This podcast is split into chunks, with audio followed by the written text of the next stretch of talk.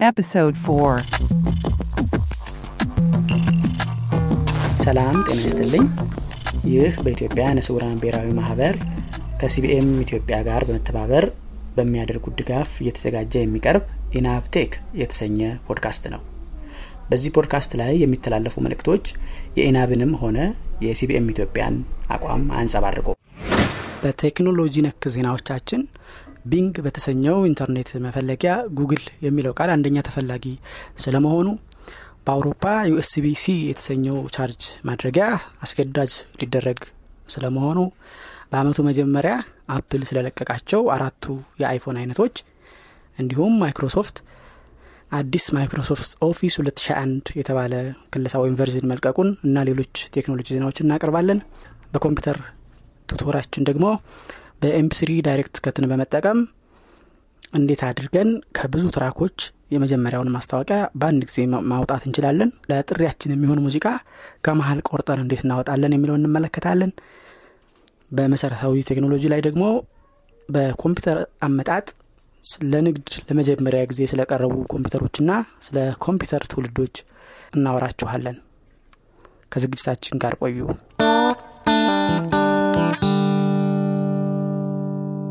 The news.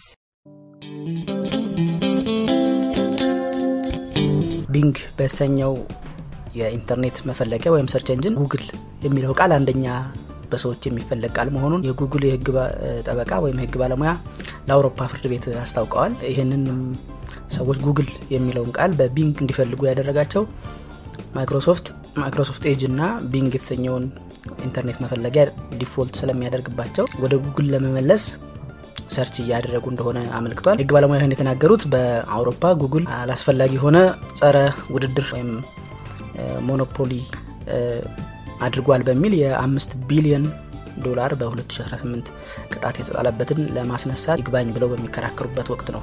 የህግ ባለሙያው ሰዎች ጉግልን ስለተገደዱ ሳይሆን ስለሚፈልጉ እንደሚጠቀሙ ተከራክረዋል። በተደረገ ጥናት የኢንተርኔት ተጠቃሚዎች ውስጥ 95 በመቶ ከሌሎቹ ኢንተርኔት መፈለጊያዎች ጉግልን እንደሚመርጡ ጠቅመዋል። በሌላ ኢንተርኔት የዳሰሳ ጥናት ደግሞ 92 በመቶ የሚሆኑ ኢንተርኔት ተጠቃሚዎች ጉግልን እንደሚጠቀሙ ወይም በጉግል search እንደሚያደርጉ የተረጋገጠ ሲሆን ቢንግ ደግሞ ሁለት ነጥብ ሁለት የሚሆነውን ድርሻ ይዞ ይገኛል። በሌላ በተያያዘ ዜና ባለፈው ወር ጉግል የአፕል ስልኮችና ታብሌቶች default search engine ወይም በመጀመሪያ በቀጥታ የሚመጣው የኢንተርኔት መፈለጊያ እንዲሆን በአመት እስከ 15 ቢሊዮን ዶላር ሊከፍል እንደሚችል እንደሚስማሙ እንደሚጠበቅ አንድ ህትመት ድርጅት አሳውቋል። የአውሮፓ ህብረት ከ2009 ዓ ም በፈረንጆች አቆጣጠር ጀምሮ በአውሮፓ አንድ አይነት የሞባይል ቻርጅ ማድረጊያ ስታንዳርድ ወይም መስፈርት እንዲኖር ግፊት እያደረገ ሲያደርግ ቆይቶ ከ10 ዓመት በኋላ በወቅቱ የነበሩት 30 አይነት ቻርጅ ማድረጊያዎች በአሁኑ ሰዓት ወደ ሶስት ብቻ ዝቅ እንዲሉ ለማድረግ ችሎ ነበር። አሁን ግን ከ2020 ወደዚህ ከሶስቱም ውስጥ USB የሚባለው የቻርጀር አይነት ብቸኛውና ቋሚ የሁሉም ሞባይል ስልኮች ቻርጅ ማድረጊያ እንዲሆን ግፊቱን ቀጥሎበታል። ከዚህ USB C charger ን ከመጠቀም ተለይቶ የቀረው አፕል ሲሆን እሱም ላይትኒንግ የሚባለውን የራሱን standard charger ይጠቀማል። ይሁን እንጂ አፕልም ቢሆን ወደ USB C እየመጣ መሆኑን አይፓድ በተሰኘው የታብሌት አይነት መሳሪያው USB C ን በመጨመር አሳይቷል። ይሁን እንጂ አፕል አሁንም አይፎን ስልኮቹን፣ earphone ኦችን እና ሰዓቶቹን ላይትኒንግ የተሰኘውን የራሱን የ charger cable አይነት ወይም ስታንዳርድ መስፈርት እየተጠቀመ መሆኑን ይታወቃል። የአውሮፓ ህብረት የ USB charger ን አስገዳጅ የሚያደርግ ከሆነ እቃ አምራቾች በ24 ሰዓት ውስጥ በ24 ወራት ውስጥ ህጉን የማክበር ግዴታ ይጣልባቸዋል። ገመድ አልባ የሆኑ ቻርጀሮች ግን ለጊዜው ገና በምርምር ላይና ለውጥ እየተደረገባቸው ስለሆነ አስገዳጅ ህግ እንደማይጨመርባቸው ወይም እንደማይጣልባቸው የአውሮፓ ህብረት ኮሚሽነር አስታውቋል።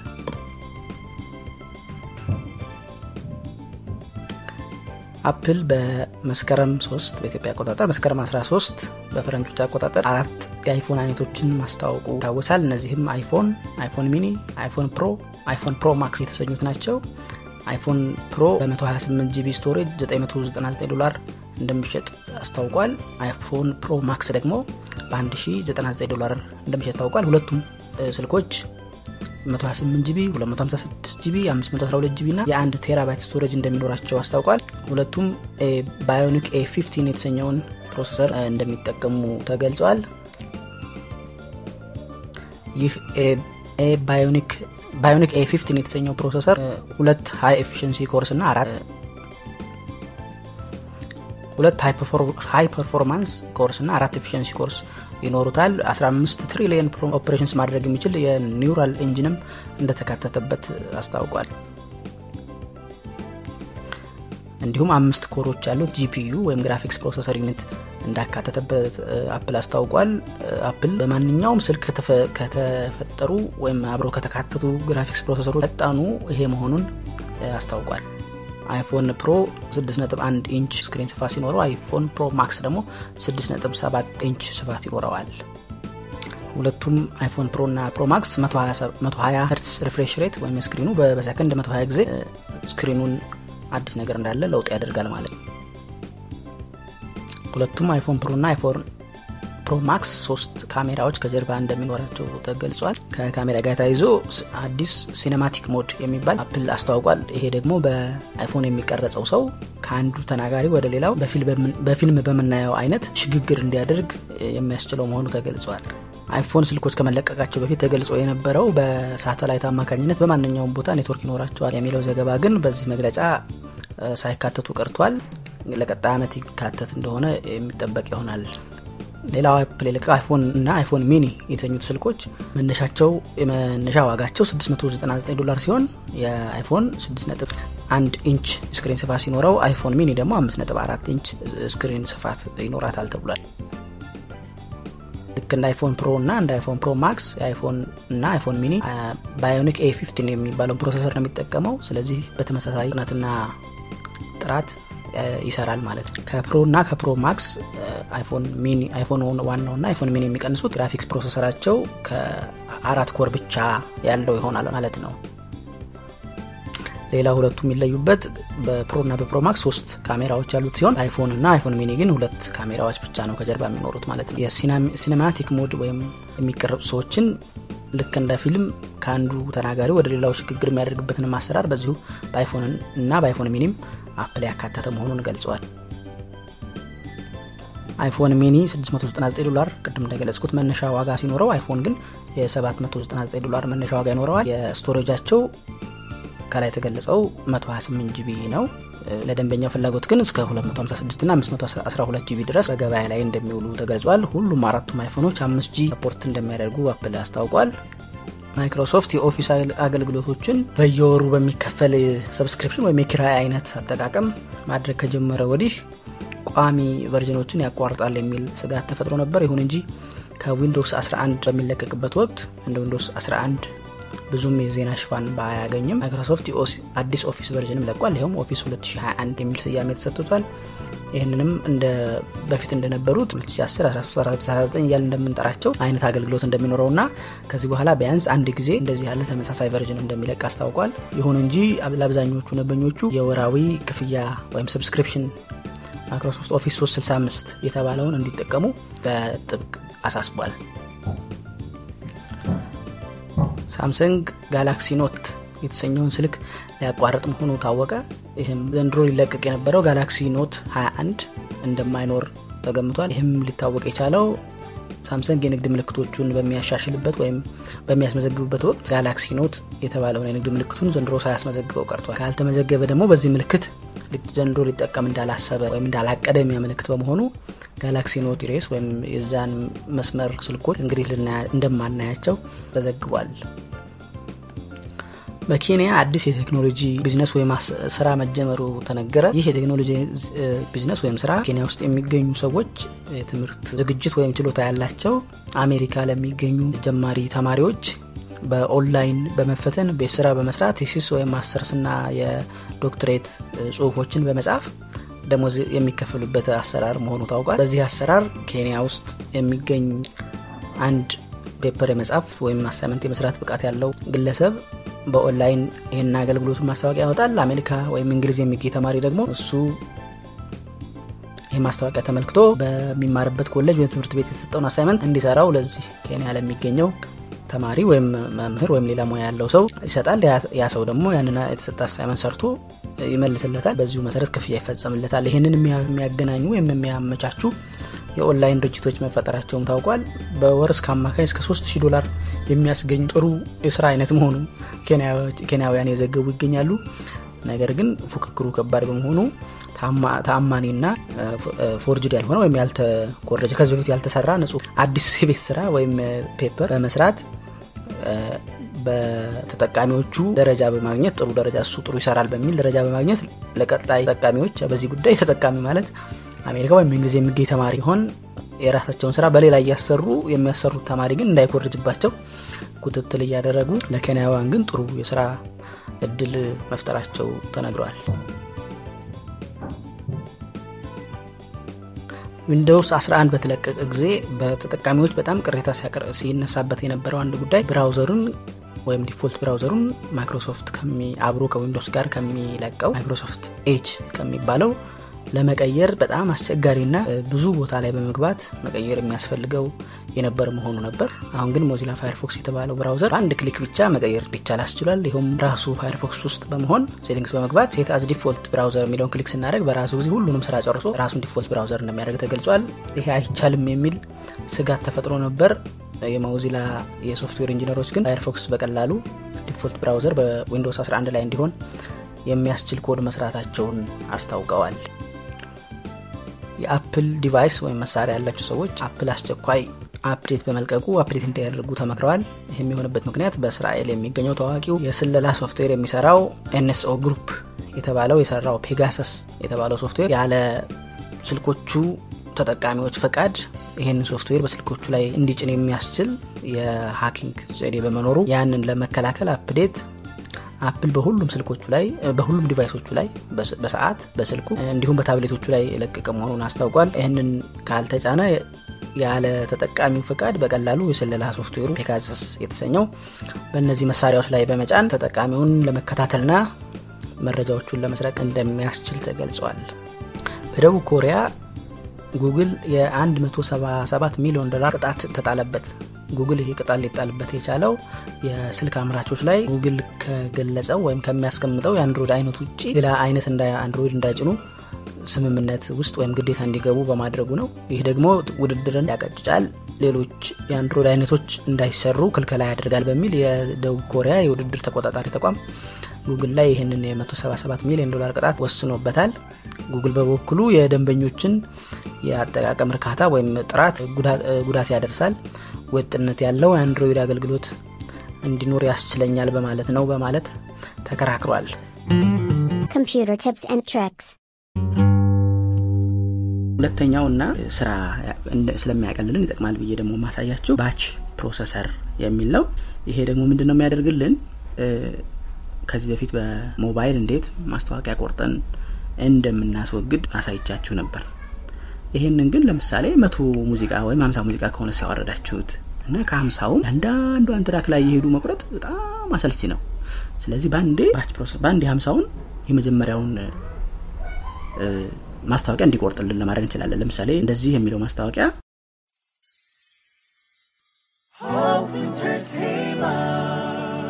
ቆርጦ እንዲያወጣልን ማስገባት ማድረግ እንችላለን። ይህን ለመቁረጥ ምን ውስጥ ነው የምንገባው? አሁንም file menu የሚል ውስጥ እንገባና.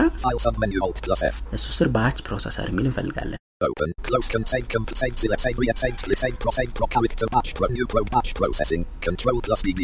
እንደሰማችሁት shortcut ኡ እንዳይረሳችሁ ነው እንጂ Control B በማድረግ ቀጥታ ወደ batch processor መግባት ይቻላል።. አሁን batch processor ገብቻለሁ። tab እያደረኩ setting ኦችን ላስተካክል ነው።.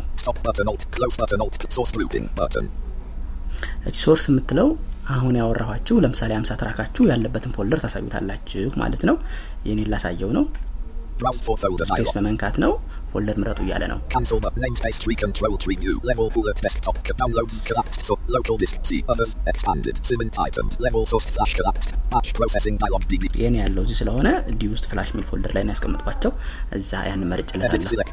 Flash. አሁን tab ሳደርገው ምን እንደመረጥኩ ነገረኝ። Edit selected star.mp source. ይሄ ምን አይነት ፋይሎች ናቸው የሚለው ጥያቄ ነው። ይሄ MP3 ቢሆን ይመረጣል። ከዛ ውጭ mp3DirectCut support የሚያደርገው AAC የሚባሉ ፋይል አይነት ስለሆነ ከሁለቱ አንዱ ካላችሁ ሁለቱን specify ማድረግ ነው የሚጠበቅባችሁ። እዛ ውስጥ ያሉ MP3 ዎችን እና እዛ ውስጥ ያሉ እዚህ ጋር semicolon እያደረጋችሁ star dot AAC የሚል መጨመር ትችላላችሁ ማለት ነው።. ይሄ ደግሞ ፋይሎቹን ያሉ ካሉ የምናይበት ነው።. አሁን እነዚህ እኔ ጋር ያሉት track ኦች ናቸው። ስንት አሉኝ? አምስት አሉኝ ማለት ነው።. ሳትነኩት አሁን እኔ down down አንድ ብቻ ነው የሚመርጠው። ስለዚህ በእጄ እያንዳንዱ መረጥኩ። እናንተ መምረጥ ከፈለጋችሁ control ይዛችሁ የምትፈልጉት track ጋር ስትደርሱ space፣ አሁን down down የምትፈልጉት track ጋር ስትደርሱ space እያደርጋችሁ ትመርጣላችሁ። የምትመርጡት ከሌለ ግን ከሌለ ግን ዝም ብላችሁ tab አድርጋችሁ ቀድማችሁ folder ኣችሁን አስተካክላችሁት ከሆነ tab አድርጎ ማለፍ ነው የሚጠበቅባችሁ። Action grouping. Only save checkbox checked. Pause detection checkbox not checked. Auto cue checkbox not. Normalize checkbox not. Limit length checkbox not. Cut checkbox not. Simple fade to slash from position checkbox not. Cut checkbox not checked. አሁን እኛ የምንፈልጋት ችካት የምትለዋን ነው የመጀመሪያዋን አስር ሰከንዶች እንዲቆርጥልን። ስለዚህ Checked. ቅድም ያሰማቸው ያሰማኋችሁ ማስታወቂያ አስር ሰከንድ ነው። የእናንተ ማስታወቂያ ሌላ አይነት ዘፈን ከሆነ ያው በየማስታወቂያው አይነት አንድ folder ማደራጀት ሊኖርባችሁ ነው። ማስታወቂያዎቹ ሁሉ እኩል ሰከንድ ርዝመት ስለሌላቸው፣ ስለዚህ እያዳመጣችሁ ልክ ማስታወቂያው የሚያልቅበትን ሰከንድ ቁጥሩ ካወቃችሁ በኋላ እዚች ጋር መታችሁ setting እናስገባለን።. ይቺ መጀመሪያ ያለችው tab ሳረግ cut ቀጥላ edit blank ያለችው ከመጀመሪያው ስንት ሰከንድ አልፌ ነው የምቆርጠው ነው። እኔ ቅድም ያሰማኋችሁ ማስታወቂያ አስር ሰከንድ ስለሆነ እሱን እጽፋለሁ። tab ታደርጋላችሁ።. ይሄ ደግሞ ቀጥሎ ያለችው ከመጨረሻው ስንት ሰከንድ ልቁ- ልቁረጥ የሚል ነው። ከ track ኡ ከመጨረሻው track መጨረሻ ላይ ማስታወቂያ የሚያስገቡ ስላሉ የማስታወቂያ ርዝመት ወጥ ከሆነ ይህንን ሰላሳ ወይም አምስት ወይ ሀያ ብላችሁ ትጠቀማላችሁ። ለጊዜው መጨረሻው ላይ አይደለም ነው የምቆርጠው መጀመሪያ ስለሆነ ይህን አልፈዋለሁ። Simple fade to slash from position check. Auto crop checkbox. Join to file. Destination grouping. Select folder slash current folder. Radio button checked. እ፣ ይሄ ደግሞ ከቆረጣችሁ ይሄ ከቆራርጦ ካወጣላችሁ በኋላ የት ላድርገው ነው ጥያቄው። ስለዚህ ሌላ folder ላይ እንዲወስድላችሁ ከፈለጋችሁ down አድርጋችሁ ሌላ ትመርጣላችሁ። እዛው ላይ ግን ያድርገው ካላችሁ ይህንን current folder የሚለውን መጠቀም ትችላላችሁ ማለት ነው።. አሁን result list አንነውን ባዶ ነው ለጊዜው ገና መቁረጥ ስራውን ስላልሰራ ነው ማለት ነው። tab አድርገን start S.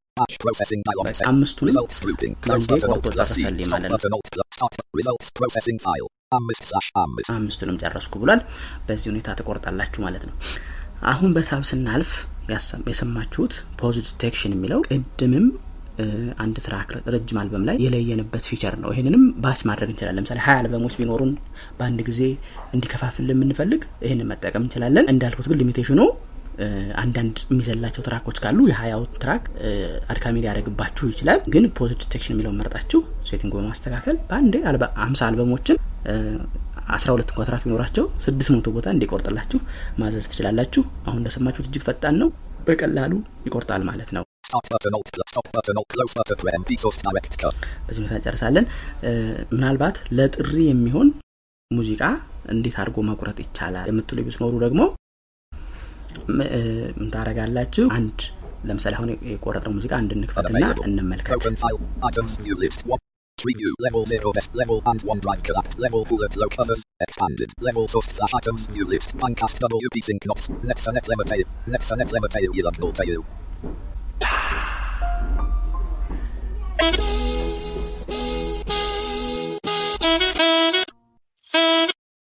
አምስት seconds ሰማንያ ሁለት hundredths ሁለት ምን እናደርጋለን? አሁን መነሻው ጋር ነው ያለ ነው። እቺ መነሻ እናርጋት እንበል። እሷ ላይ ቢ እንነካለን። አምስት seconds ሰማን እያጫወትን እንሄዳለን።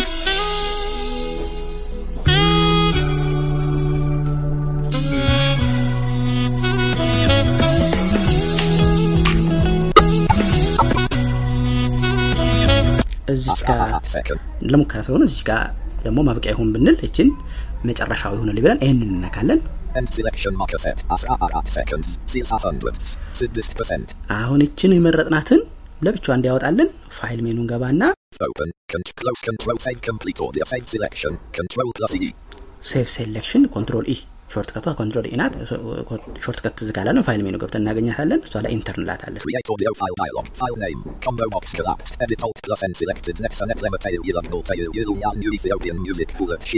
አሁን ይሄ እዛው ፎልደር ላይ. ስለሆነ ሴቭ የሚያደርግብን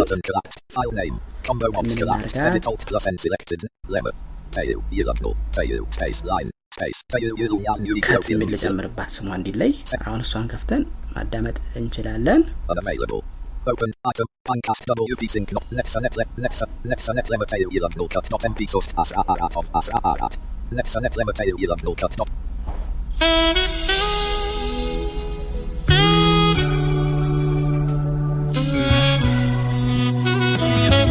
End of the file. በቃ እንዲሁ ነው ተቆረጠልን ማለት ነው። በተሳካ ሁኔታ የምንፈልገውን ቆርጠን አወጣን ማለት ነው። The basics.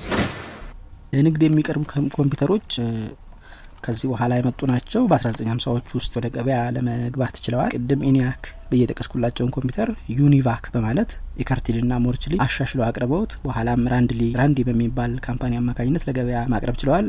በጣም ዝነኛ የነበረው ግን አይቢኤም 701 የሚባል ኤሌክትሮ- ኤሌክትሮኒክ ወይም በኤሌክትሮኒክስ አማካኝነት ፕሮግራሞችን በማስተካከል እንዲሰራ የተደረገ ኮምፒውተር ነበር። ይህ ኮምፒውተር በ1953 ዓ ም በፈረንጅ አቆጣጠር ነው ለገበያ ሊቀርብ ችሏል ማለት ነው። የኮምፒውተሮች እንደ ባለሙያው ቢለያይም የትውልድ ዘመን ወይም ጄኔሬሽኖች አላቸው። የእያንዳንዱ ትውልድ መቼና እንዴት መጣ በሚለው ባለሙያዎች ባይስማሙም ግን ኮምፒውተር አምስት ትውልዶች አሉ ይባላል። እነሱም የመጀመሪያው ትውልድ፣ ሁለተኛው፣ ሶስተኛው፣ አራተኛው፣ አምስተኛው ትውልድ እየተባሉ- ይጠራሉ ማለት ነው። በተለያዩ ባለሙያዎች እነዚህ ትውልዶች የሚከፋፍሉባቸው ኮምፒውተሮቹ በሚጠቀሙበት የኮምፒውተር ቋንቋ በሚያስቀምጡበት memory በሚቀመጥበት የሚዲያ አይነት እና ኮምፒውተሩ ውስጡ በተሰራበት ቴክኖሎጂ አይነት ይለያዩቸዋል። መጀመሪያው ትውልድ የሚባለው አስራ ዘጠኝ ሀምሳዎቹ የነበረው ነው። ለውስጡ መስሪያ vacuum tube የሚባለውን ቴክኖሎጂ አይነት ነበር የሚጠቀመው። መረጃዎቹን ወደ ውስጥ የሚያስገባው punch cards ማለትም ቀዳዳ ቀዳዳ ባላቸው ካርዶች አማካኝነት ነበር። ከማግኔት በተሰሩ memory ዎች መረጃውን ያስቀምጥ ነበር። እናም በሰከንድ እስከ አስር ሺህ የሚጠጉ ሂሳቦችን ማስላት ይችል ነበር። አብዛኛው ጊዜ ይህ የሚያገለግለው ለሳይንሳዊ calculation ኦች ወይም ቀመራዎች ነበር። ሁለተኛው ትውልድ የሚባለው ዘጠኝ ስልሳዎቹ ነው። ይህንን ትውልድ የሚለየው የውስጥ የሚሰሩበት vacuum tube ወደ transistors ወደሚባለው መሻገራቸው ነው። እነዚህ ትራንዚስተር የሚባሉ ከ solid device ናቸው። ከሲሊከን የሚሰሩ ናቸው። ሲሊከን ማለት ከአሸዋ ቀልጦ የሚሰራ የአሸዋ ዋና component ኡ silicon ነው። ያንን አጣርተው የሚሰሩት ነው እና እነዚህ ከዋጋም ርካሽ ናቸው። ኤሌክትሪክም በብዛት አይቆጥርም። እናም ከ vacuum tube በተሻለ ጥራት ይሰሩ ነበር። ግን እንደ vacuum tube እንደሚባለው አይነት ተመሳሳይ አይነት አሰራር መስራት የሚችሉ ነበር። ቤል ላብስ በሚባለው ድርጅት ነው ይህንን የ transistors የሚባሉትን የቴክኖሎጂ አይነት የሰራው ቤል ላብስ የተባለው company ነው። magnetic tape የሚባል memory ይጠቀሙ ነበር። ይህም magnetic tape የሚባለው እኛ ካሴት እያልን የምናውቀው የተጠቀለለ ክር ሆኖ ክሩ ላይ ማግኔት ያለበት ማለት ነው። ማግኔት ስናስጠጋው ጽሁፉ የሚጠፋው እዛ ያለውን ማግኔት እንዲዛባ ስለምናደርገው ነው። ያው ትውልዱ ከመሻሻል የተነሳ ቅድም ከነበረበት በሰከንድ አስር ሺህ ሂሳብን ከማስላት ወደ በሰከንድ ሁለት መቶ ሺህ ሂሳብን ወደ ማስላት ለማድገው ለማደግ ችለዋል። እናም ከሳይንሳዊ ቅመራ አልፎ ወደ ንግድ ስራዎችና ወደ ቢዝነስ ለመሻገር ችለዋል። መረጃዎችንም ማግኔት ዲስክ ወደሚባለውም ክብ ሆኑና ማግኔትን ማስቀመጥ magnetic የሆኑ ነገሮች ማስቀመጥ በሚችሉ storage ኦች ላይ ለመሻገር ችለዋል። ሶስተኛው ትውልድ የሚባሉት የ1960ዎቹ መጨረሻና በ1970ዎቹ መጀመሪያ ላይ የተፈጠረ ነው። የውስጥ የሚሰራበት ቴክኖሎጂ IC ወይም integrated circuit የሚባለው ነው። በፊት በነበረው አሰራር እያንዳንዱ element በእጅ የሚበየድ ነበር። ይሄ integrated circuit የሚባለው ግን እያንዳንዱ ከፋብሪካ ሲጀመር ወጥ ሆኖ ተሰርቶ እንዲመጣ የሚደረግበት ቴክኖሎጂ ነው ማለት ነው። የኮምፒውተሩ ማስታወሻም ከ magnetic storage ወደ integrated circuit እና ወደ ቦርድ በመሻገሩ ተጨማሪ መስፋፋት የሚችሉ memory ዎችን ወይም ማስቀመጫዎችን እንዲያካትት ለማድረግ ተችሏል። አዳዲስ መረጃ ማስገቢያ መንገዶች እንደ scanner ያሉት የተሰሩትም በዚህ የትውልድ ዘመን ነው። በሶፍትዌርና operating system የሚባለው በስፋት አገልግሎት ላይ መዋል የጀመረው በዚህ የትውልድ ዘመን ነው ማለት ነው። ሶስተኛው የኮምፒውተር ትውልድ። አራተኛው ትውልድ የሚባለው የ1970ዎቹ መጨረሻና 1980ዎቹ ውስጥ የተሰራ ነው። በዚህ ትውልድ በተለይ የኮምፒውተር memory ወይም storage ማስቀመጫ በጣም በብዛት እንዲጨምር የተደረገበት ነበር። እናም የ IC ወይም integrated circuit ኡ በጣም በርካታ ትራንዚስተሮችን አካቶ መስራት የተቻለበት ጊዜ ነበረ። ቴክኖሎጂ ከመሻሻል የተነሳ በሰከንድ አንዳንድ ኮምፒውተሮች እስከ 15 ሚሊዮን የሚሆኑ ሂሳቦችን መስራት የሚችሉ እንዲችሉ ለማድረግ የተቻለበት ወቅት ነበር። አምስተኛው ትውልድ የሚባለው አሁን በስራ ላይ ነው ገና አልተደረሰበትም የሚባል ነው። ይኸውም በዚህ ትውልድ ኮምፒውተሮች በራሳቸው ጊዜ አካባቢያቸውን ተመልክተው አንድ ነገር ለመረዳት እና ወደ መደምደሚያ ለመድረስ እንዲችሉ ጥረት የሚደረግበት ነው። ይሄ ፍጻሜ አላገኘም፣ በሂደት ላይ ነው ይታመናል። ትውልዶችን እነዚህ ይመስላሉ። የኮምፒውተር አይነቶች ኮምፒውተር በተለያዩ መለኪያዎች የተለያየ ክፍል ወይም መደብ ሊሰጣቸው ይችላል። ከነዚህ አንዱ እንደሚሰሩበት ሁኔታ ነው። በዚህ በአሰራራቸው ሁኔታ ኮምፒውተሮች በሶስት ይከፈላሉ። analog፣ digital እና hybrid ተብለው። analog የሚባሉት የኮምፒውተር አይነት analog ኡ ነው። ቁርጥ ያለ የአሰላል የሌላቸው በየሁኔታው በየጊዜው ውጤታቸው የሚለዋወጥ ነው። ለእነዚህ ምሳሌ የሚሆነን የቴርሞሜትር የሙቀት መለኪያ ወይም ደግሞ gas pump የዚህ መኪና ሲሞላ እየሞላ ያለውን ጋዝ የሚያሳዩ የኮምፒውተር አይነቶች analog ይባላል። ዲጂታል ደግሞ የሚባለው ይሄ አሁን በልማድ ኮምፒውተር የምናውቀው ቁጥሮችን በማስላት የሚሰራ የኮምፒውተር አይነት ነው። ይሄ ቁርጥ ያለ ውጤትን የሚናገር ሀምሳ አራት ነጥብ ሁለት ወይም ሌላ ትክክለኛ መድረሻን የሚያሳይ ነው። hybrid ደግሞ የሁለቱንም ቀላቅሎ የሚያሳይ የኮምፒውተር አይነት ነው ማለት ነው። ኮምፒውተር ለተፈጠሩ በተፈጠሩበት አላማ በሁለት አይነት ይከፈላሉ። ልዩ አላማ ያላቸው ኮምፒውተሮችና ለጠቅላላ አላማ የተሰሩ ኮምፒውተሮች ብለን ልንጠቅሳቸው እንችላለን። ልዩ አላማ ያላቸው የሚባሉት ያንን ለተሰሩበትን ስራ ብቻ የሚሰሩ ሌላ ምንም የማያገለግሉ ናቸው። እነዚህ ምሳሌ የሚሆነን የግድግዳ ስልክ እያልን የምንጠራው ውስን የሆኑ አገልግሎቶችን የሚሰራ ግን ኮምፒውተር የሆነ ነው እና ደግሞ የትራፊክ መብራትን የሚቆጣጠረው ኮምፒውተር ይኸውም ለዚሁ አላማ ብቻ የተፈጠረ ልዩ የኮምፒውተር አይነት ነው ማለት ነው። ያው ጠቅላላ ኮምፒውተር የሚባሉት አሁንም ጠቅላላ አላማ ኮምፒውተር የሚባሉት አሁን የምናውቃቸው ኮምፒውተሮች ናቸው። በሶፍትዌር አማካኝነት ማንኛውንም አይነት ስራ መስራት እንዲችሉ ተደርገው የሚሰሩ ናቸው። ቅድም ያልኩትን የትራፊክ መብራትንም የግድግዳ ስልክነትንም እና ሌላ ማንኛውንም ስራ በሶፍትዌር አማካኝነት እንዲሰሩ ተደርገው የሚሰሩ ኮምፒውተሮች ናቸው ማለት ነው። ኮምፒውተሮች ደግሞ በመጠናቸው በዋጋቸው እና በሚያገለግሉት መጠን ልንከፋፍላቸው እንችላለን። በዚህ አከፋፈል አንደኛው የኮምፒውተር ክፍል super computer የሚባለው ነው። ይህ በጣም ከዋጋም አሰራር ፍጥነት፣ ስቶሬጅም አንጻር ትልቁ የሚባለው ነው። በትልልቅ የምርምር ተቋማት፣ በወታደራዊ ተቋማት እና በሀገራት እጅ የሚገኝ በአህጉራትን አቋርጦ ለብዙ ሰዎች እንዲጠቀሙበት የሚያገለግል ነው። ሌላኛው አይነት ኮምፒውተር main frame computer የሚባለው ነው። ይሄ በትልቅ በ company ዎቹ ነው በመቶና ሺህ የሚቆጠሩ ሰራተኞች ላላቸው በጋራ የሚጠቀሙበት የኮምፒውተር አይነት ነው። ከሱ ዝቅ የሚሉት mini computer የሚባሉት ናቸው። እነዚህ የኮምፒውተር አይነቶች በአነስተኛ company ዎች ላይ ለተወሰኑ ሰራተኞች በጋራ እንዲጠቀሙበት እንደ server የሚያገለግሉ የኮምፒውተር አይነቶች ናቸው።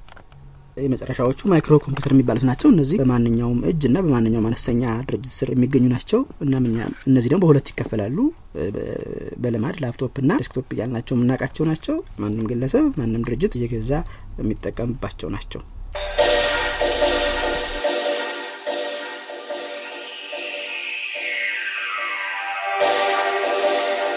ኢናፕቴክ ፖድካስትን ለማድመጥ በ podcast client ኦች ኢናብቴክ የሚለውን search በማድረግ podcast ኡን subscribe አድርጋችሁ ማድመጥ ትችላላችሁ። በቴሌግራም ኢናብቴክ የሚለውን channel search በማድረግ ስታገኙ subscribe በማድረግ በቀጥታ ደርሷችሁ ማድመጥ ትችላላችሁ። በኢትዮናብ dot org slash podcast በሚለው website በመግባት በቀጥታ ለማድመጥ ትችላላችሁ። በፖድካስቱ የሚጠቀሱ ፋይሎችን በሁሉም የ podcast ኡ episode ኦች ላይ link ኣቸውን ያያያዝን ስለሆነ ከዛ ማውረድ ትችላላችሁ። ለፖድካስቱ ያሏችሁን ጥቆማዎችና አስተያየቶች በኢናብቴክ pod at Gmail dot com ለመላክ ትችላላችሁ። በኢናብቴክ bot ላይ መላክ ትችላላችሁ። በዚሁ bot ኢናብ ቴክ bot በሚለው መግባት ምን ያህል አድማጮች እንዳሉን ለማወቅ እንዲያስችለን ለፕሮግራሙ ቀጣይነት አስፈላጊ በመሆኑ እዛ ላይ start survey የሚለውን በመንካት survey ን በመሙላት እንድተባበሩን በትህትና እንጠይቃለን። ኢናብ official group ላይም አስተያየቶችን ብትሰጡ፣ በቻናሉ ላይም episode ኦቹ ላይ አስተያየት ብትሰጡ እየተከታተልን ምላሽ የምንሰጥ መሆኑን እንገልጻለን። እስከ ቀጣዩ episode ቸር ያገናኛል።